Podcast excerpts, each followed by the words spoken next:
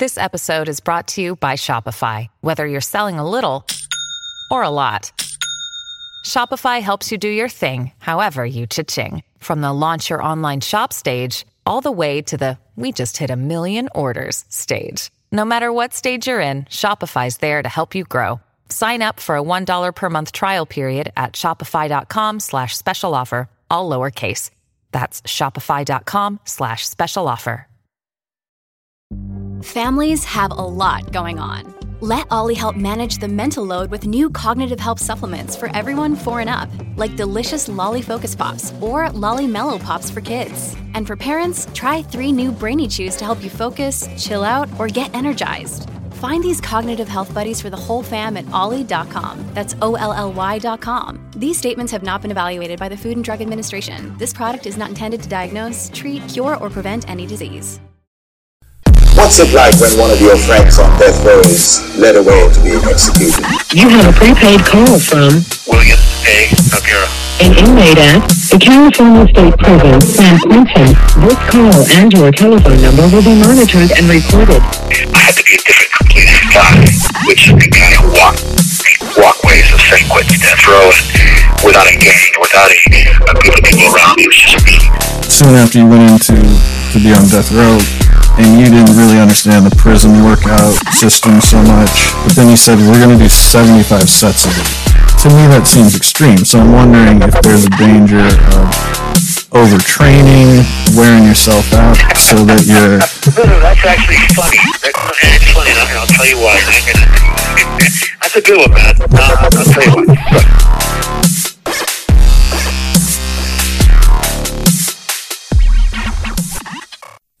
Welcome to death row diaries i'm matt ralston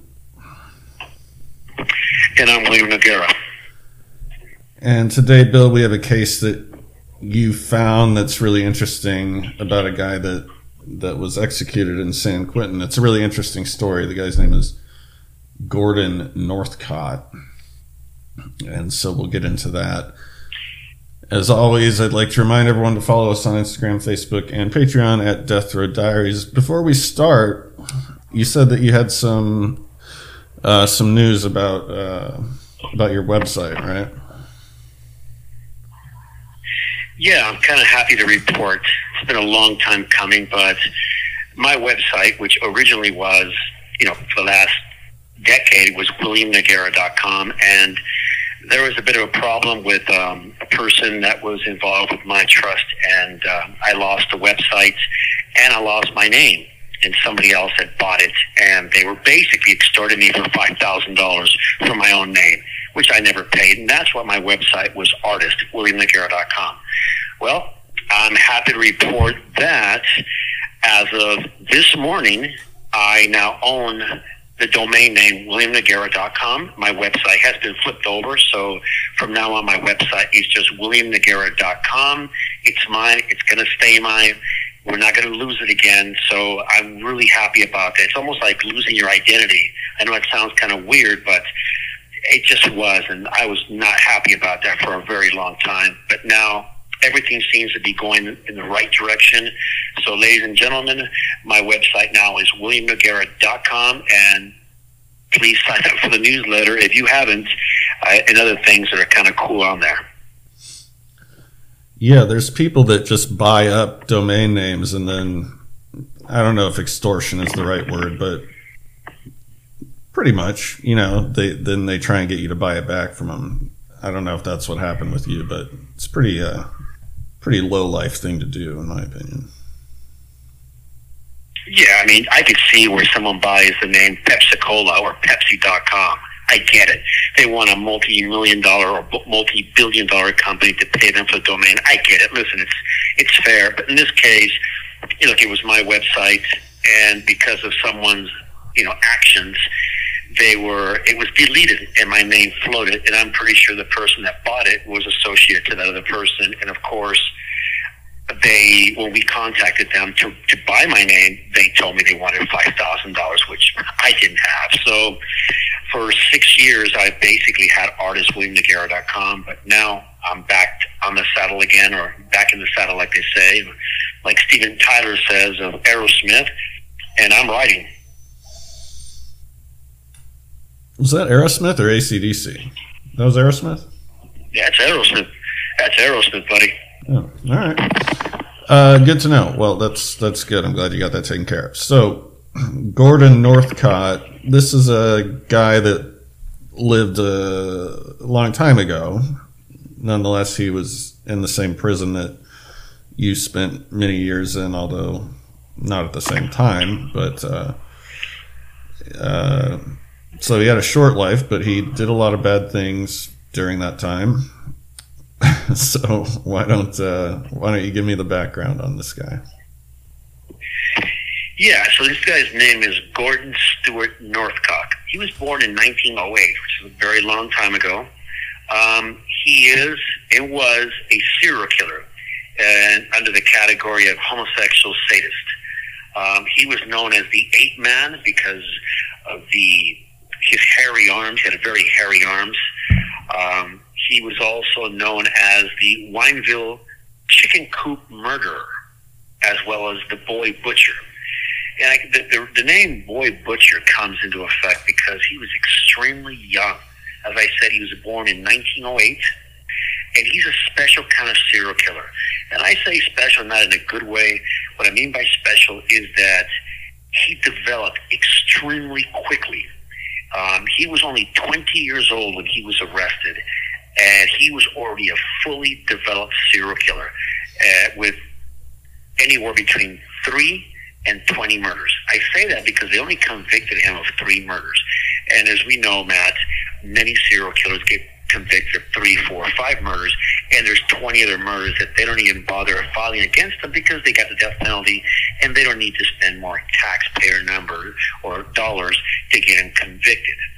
But the interesting thing about this guy is that by age 18, because he was arrested at 20, he was already fully developed. And what I mean by that is that he already had a signature, he had an MO, and in my opinion, he killed more than 20 boys.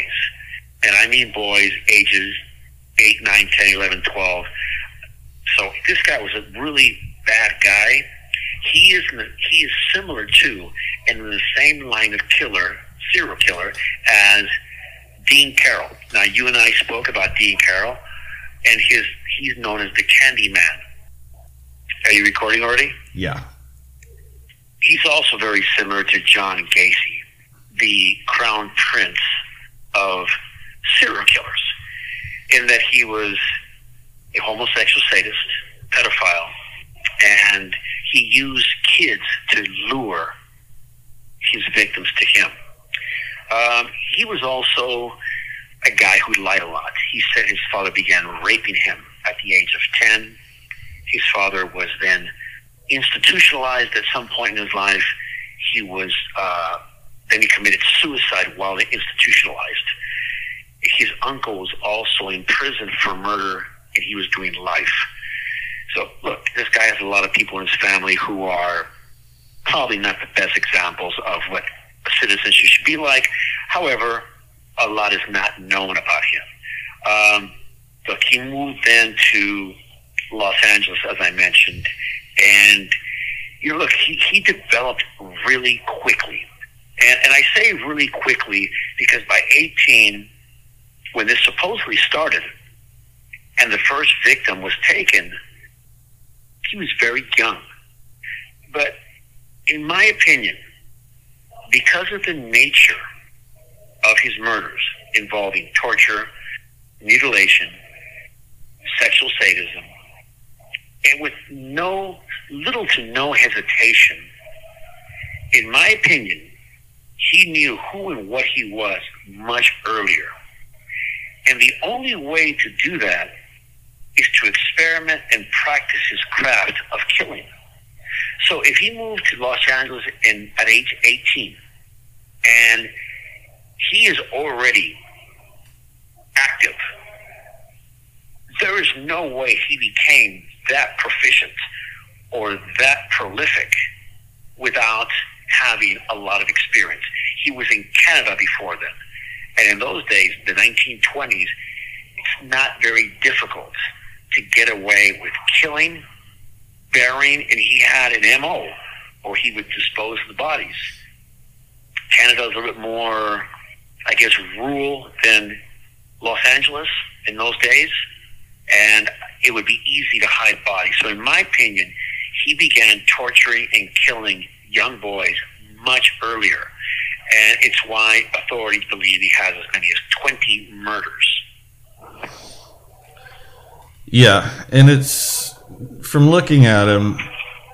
I mean, I wouldn't say he's an attractive guy, but he he doesn't have that uh, you know disabled kind of ogreish look to him. It, it, he looks like he Eh, and you know you can't always judge someone from their appearance, but he looks like he's a, a fairly sophisticated guy. Yeah, that's true. He didn't look like a monster. And look, we've seen this before where these serial killers appear normal. Ladies and gentlemen, they're not normal. They appear to be. It's like a praying mantis that hangs out on a leaf. It just looks like a leaf. Looks like an ordinary leaf until you get close enough and it eats your head off. So that's what this guy is. So after arriving, you know, he, he puts together, uh, he establishes a chicken ranch. And it is, and it is in Wineville, California. And he then takes his 13 year old nephew, his name is Sanford Clark. And according to reports, we have reports that he did get permission. In other cases, he says he did not get permission of bringing the boy to California from up north. And right after he brings his nephew there, according to his nephew, he is being raped and sodomized by this guy, Northcott.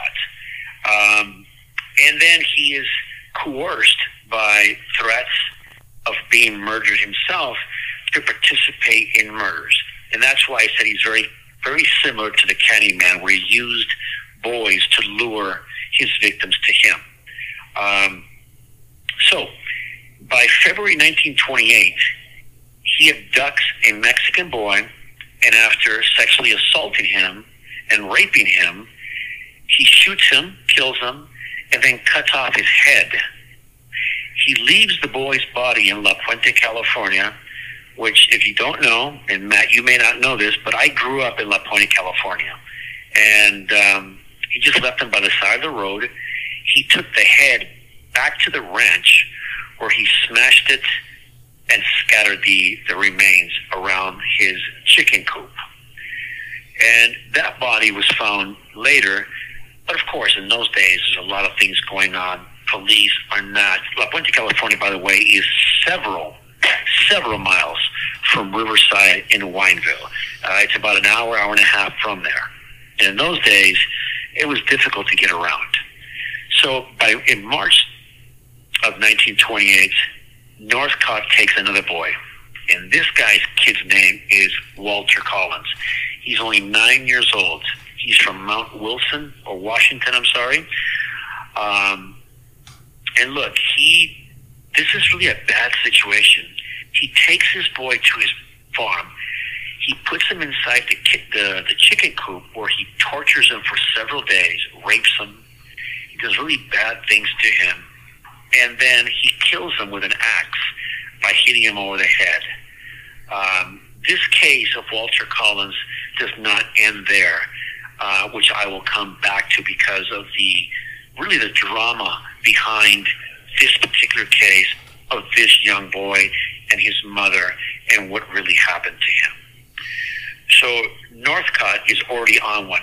As you can see, he kills in February, he kills in March, and then again, he, his next victims are two young boys, and they happen to be brothers. Now, in the past couple of years, Matt, you and I have talked about pedophile rapist serial killers who have taken siblings and murdered them. Candyman is one of them and there are suggestions and documentation that several other serial killers in California have taken siblings and murdered them both. This guy is that guy too. Uh, Lewis 10 and Nelson 12 Winslow um, were abducted while walking home from a model yacht club meeting. Uh, and they were taken to Northcott Ranch, where they were tortured, raped, murdered with the same axe. And, and look, these cases are horrible. You have children um, that are being murdered, and this guy has a very developed MO, very developed signature, and there is, as I mentioned, no way this guy can become this monster so early on unless he had been doing it for years. I mean, how how is he? He's a young guy. How is he getting around? Does he have a car? I mean, how is he making money? I, I don't know if you have all these answers, but I'm just a little bit confused. Well, his his family was not absolutely poor. They had uh, a home in Boyle Heights. They had moved from Canada. They had this chicken farm in Wineville, California, and he seems to have enough money to rent vacation homes. He has a car that he transports. He's it was a truck. He's chickens in. He also has a car that he drives. In 1928, Ford had already made the Model T. Several years before that, so there are cars, and they're relatively easy to get if you have a little bit of coin. And from all talented, for all intended purposes, this guy had a means uh, to live. Back then, it was very cheap to buy a car. It wasn't the most expensive. And he seems to be a, like a guy that's pretty smart. He's not, you know, IQ 150 or above. No, he's just very uh, manipulative. He's smart to a point, street hustler. If he needs a car, he'll find a car. It's that simple. And I'm sure that um, guys like this tend to get what they need because the drive to kill is so uh, honed, it's so uh, acute that he'll do what it takes to get one. Right. Right. Okay. Yeah, I didn't realize his family. So he didn't really do any of this himself. He's just kind of living off the family, more or less. Well, he does have the, the, the chicken farm, but I don't know if, if selling eggs, and chickens makes this kind of money. But obviously, it, it did okay for him. But remember, look, I haven't mentioned this before, but his mother is somewhat involved in these type of shenanigans. Shenanigans. She later on becomes involved and admits to being part of the murders. So he has his mother's backing, which is very strange. But it does give suggestions. And this is not concrete, this is my opinion. There's suggestions that his mother obviously knew he was murdering boys. She obviously helped in some of these boys, and this is according to his nephew, who he has raped and coerced into helping him lure boys and then ultimately killing them and that is his nephew, uh, Sanford, uh, who he, well, he does really bad things to him. But Sanford does later testify that his mother, meaning Northcott's mother, well, for all intended purposes, who we believe is his mother, is involved with him. And that is where my opinion may differ from some of these experts. I believe that his mother was the one that was having a sexual relationship with him, not his father. I believe that Northcott was homosexual, a pedophile, but I believe that his mother was having sex with him. Why do I say this? Well, because she participates in his murders. She is extremely protective of her son, so much so that she confesses to the murders to protect him. A mother that does that and knows what her son is, there are eyebrow raising suggestions that maybe she took him on as a lover. So, why would a mother do that? Well, because she wasn't really his mother. There is documentation that his sister, Winifred, who is, by the way, Sanford Clark's mother, the, the, the, the nephew that he was raping and coerced and helping him, she is actually his mother and actually his sister as well, because her father, the man, the man that he said raped him, which I don't believe, was raping his daughter. and his daughter became pregnant and then had Gordon Stewart Northcott. Is that a, a mind, uh, gym, mental gymnastic there for you, or what? Yeah, it's a little bit convoluted, but you're saying that his sister is his mom? Yep, that's his mother, and his father is the guy who raped his own daughter and had Northcott. His mother, who was the woman everybody thinks is his mother, is just his now his lover. Let me hang up and call back. Yeah, so that's horrifying to state the obvious. Yeah, so you got to wonder if he he has some kind of uh, mental disability based on that, based on his genetics.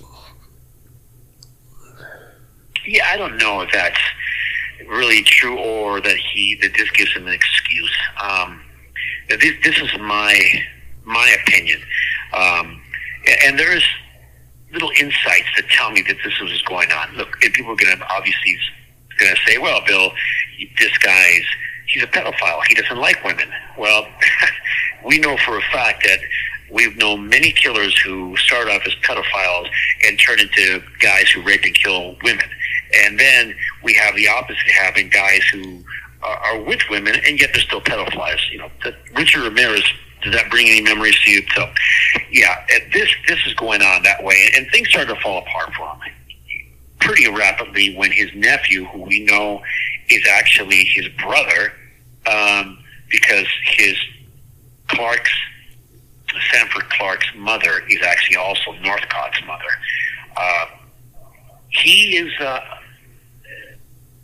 he's basically visited by an older sister, and she sees that he's withdrawn and he's not acting the same, and she asks what happens. He then spills his guts and tells her exactly what's been going on. That Northcott has been raping him uh, and doing all these abusive things to him and to other boys. And he tells her that there are boys that have been murdered or actually buried on the ranch. Uh, within days, Jesse, who that's who his older sister is, she informs authorities, and they come to visit the farm um, where they find the 15-year-old Sanford. But he immediately tells them that Northcott has fled. He's actually fled with his mother, or the woman that everybody believes this is his mother, and they escaped to Canada. The 15-year-old Sanford then tells agents about his ordeal as well as the murders. And warrants are issued for both Sarah, who is the woman basically portraying herself as his mother, and at for Northcott. And they are pretty quickly arrested in Canada. Uh, and really, what happens then is here's where she begins to protect who I think is her lover. Sarah confesses to the murders and then just before she's extradited, she recants the the confessions. On the other hand, Northcott then confesses to killing more than five children, and um, basically that really ends his story as a killer. But there is so much to, more to this case that's interesting and bears uh, mentioning. So during this trial, Sanford is actually his brother, not his nephew, testifies and tells law enforcement that Northcott disposes the bodies using quicklime and that the remains are still in the chicken ranch. They go there and they find actually shallow graves with what's left of bones, hands, hair, human blood of at least three boys. And we know three boys were murdered there, plus the boy in La Puente, that's four. And the uh, uh, Sanford Clark obviously testifies that he did kill that young Mexican boy and left him in La Puente, California, and that the head was disposed of, disposed of on the ranch. So you really have a pretty open and shut case. This guy is who he is. The speculation is how many he killed before he came to California. There are suggestions that he killed 20 boys. I believe the numbers are around between 18 and 21. I believe a lot of those boys were killed in Canada. Um, so, besides the hair found on the premises of his ranch, there's also the fact that he goes, he's exit, well, he's actually, he's sentenced to death at a California court, and he is sent to San Quentin. In those days, San Quentin really was not a nice place. They were executing by hanging there, and um, this guy, look, let's be honest, this guy wasn't the most masculine guy in the world. And it really comes up because on October the 2nd, 1930, when they are to execute him, he begins to cry like a baby. He drags his feet. He asks, Will it hurt? Um, he's asking them not to walk so fast so he doesn't have to be executed. He begins to scream to pray for him. So this guy's a real weenie. He did all those things to those kids, and when it comes time for him to pay the piper, he turns into a little girl. And, you know, his mother then stated that um, her husband, Cyrus Northcott, is actually Northcott, the serial killer's father, and his sister, Winifred, is the mother in an incestuous relationship. So that's where I get the insight about who Northcott's parents really were. Does that relationship make him a little bit deranged? Maybe, but I don't. I don't know that's to be true. Uh, later on, uh, a warden at San Quentin by the name of Clinton Duffy wrote a book, and in that book, Matt, he he says that Northcott confessed to the murders of more than twenty boys. Uh, and when they executed him, they searched his cell and they fought, found in a shoebox a map of that farm in Wineville. And he had drawn coffins that looked like small little X's with coffin lids on them. And he wrote, if you look here, you'll find what you want. Meaning that you'll find, you'll find the bodies of the boys that he killed. Those bodies were never recovered. Makes you think, how many did he really kill? And as I said, my opinion is about 20. But this is something interesting.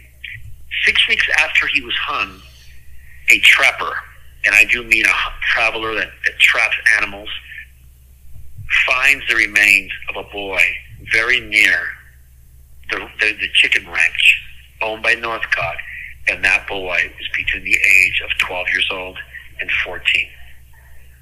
Could it have been one of his victims? Absolutely.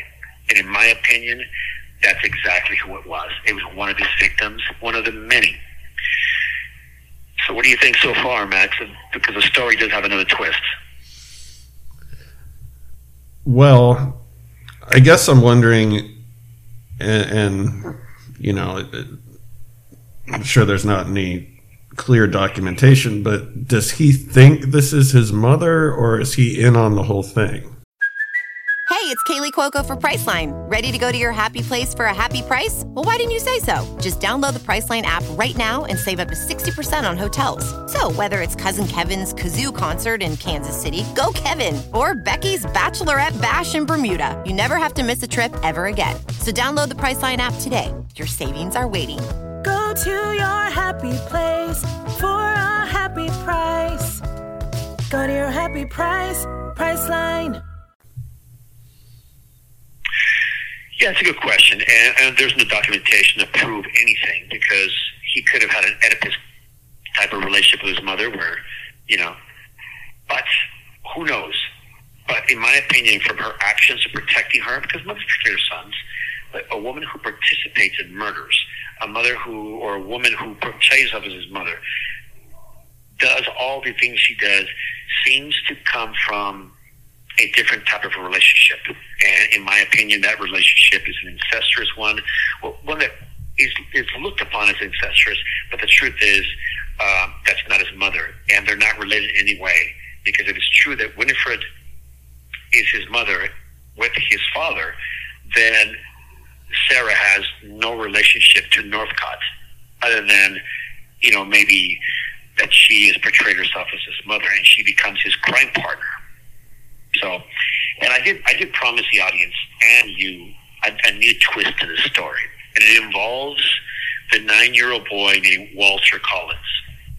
So when he disappeared, and look, and we know that Northcott killed him, but it knows in that time, really knew, no one knew what was going on. And at that time, Los Angeles Police Department was under a lot of scrutiny and pressure for being corrupt, uh, for not really doing anything for people, for taking bribes.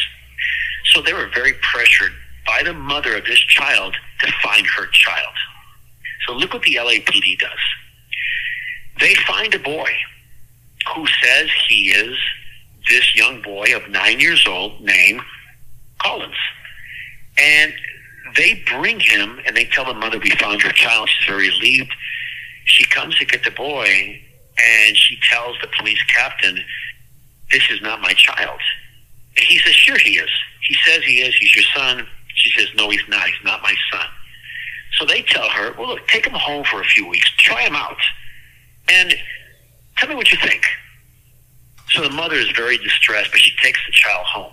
It's a little boy. It's nine years old. I mean, you're just not going to leave the child. So she brings him back and says, Look, this is not my child. So the LAPD responds, specifically this captain, he responds by institutionalizing her, putting her in mental ward because she's uncooperative, and he has said that she has done, she has, she has, um, she has conducted actions that make him believe a danger to society. So they stick this woman in a mental ward because she won't accept this kid. Finally, the kid, who was a drifter, admits that he made the story up, that he's not Collins. So the mother is released, and then she sues the LAPD for what she says is complete inappropriate actions, uh, false imprisonment, just all kinds of stuff. And guess what? She wins. They award her something between ten and fourteen thousand dollars, which in 1928 is an extraordinary amount of money. She never gets paid. The captain never pays her, and she spends the rest of her life searching for her child that she is hopeful is alive. But according to Sanford Clark, who was Northcott's forced accomplice, the boy was killed on the ranch after he was raped and tortured by Northcott. I mean, how could the LAPD just not pay someone? I feel like, I mean, that that would never happen now. Well, no, but in those days, look, you have this is 1928. This is, you know, Los Angeles is a large city, but it's still a very uh, unsophisticated uh, town that has a lot of people that are under bribes. There are a lot of people because of the gold rush. You know, obviously about 50 years or more before, but there's a lot of corrupt people in politics, and the LAPD at that time was extremely corrupt. They were infiltrated by mob bosses, by people in the mob, by organized crime of different sectors. And some of the cops were being bribed. So that they pressed this case because they were pressured to solving it doesn't surprise me. We've seen in modern times law enforcement not share information with other cities about a serial killer, and that killer goes on to kill because they didn't share information. So it doesn't strike me as odd, and obviously it's true. This, these are factual events because the lawsuit is was documented, and the woman won the lawsuit. And they've actually made a number of different movies about this particular happening. There was one uh, directed and produced by Clint Eastwood. It was called The Changeling, and it was about this woman, uh, Collins, and her child, Walter Collins, who was abducted, obviously murdered, but that the LAPD forced another child on her, and the whole ordeal she went through of being institutionalized because she wouldn't cooperate. So it's absolutely true. Hey, man. Yeah. So yeah, that's pretty wild. And so eventually he's executed um, after not spending too much time in San Quentin. I don't think. Uh, No, two years. Yeah. He was he was executed in October of 1930. So basically, his reign was between really a year and a half when they were actually became aware of what he was doing. I believe he killed in, in Canada, and that's why he moved. Um, I, I'm pretty sure that is true. As I mentioned, why that is because of his development and how already he wasn't hesitant to kill, and he's already developed a very sophisticated MO as well as a signature. So, yeah, this guy, really bad guy. And by the way, the city of Wineville, because of the publicity of this, and once they executed Northcott, they changed their name. Did you know that? No, because I was wondering. I'd never heard of Wineville. Yeah, neither have I. But they actually changed the the name of Wineville to Miraloma. So these hmm. murders took place in Miraloma rather than Wineville because it doesn't exist anymore. yeah.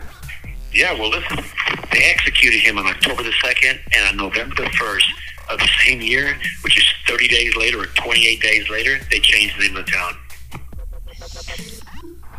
Well, they're not fooling us, Bill. I'll tell you that much right now. This has been interesting as as always. We'll be back next week. Until then, I've been Matt Ralston. And I'm William Noguera. Be safe, be aware of your surroundings your life could depend on it. We'll see you next time. All right.